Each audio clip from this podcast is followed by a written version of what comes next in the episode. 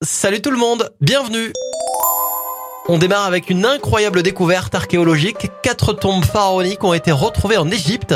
Au cours des fouilles, à 15 mètres sous terre, un sarcophage de calcaire a été lui aussi découvert en l'état exact où les Égyptiens de l'Antiquité l'avaient laissé il y a 4300 ans.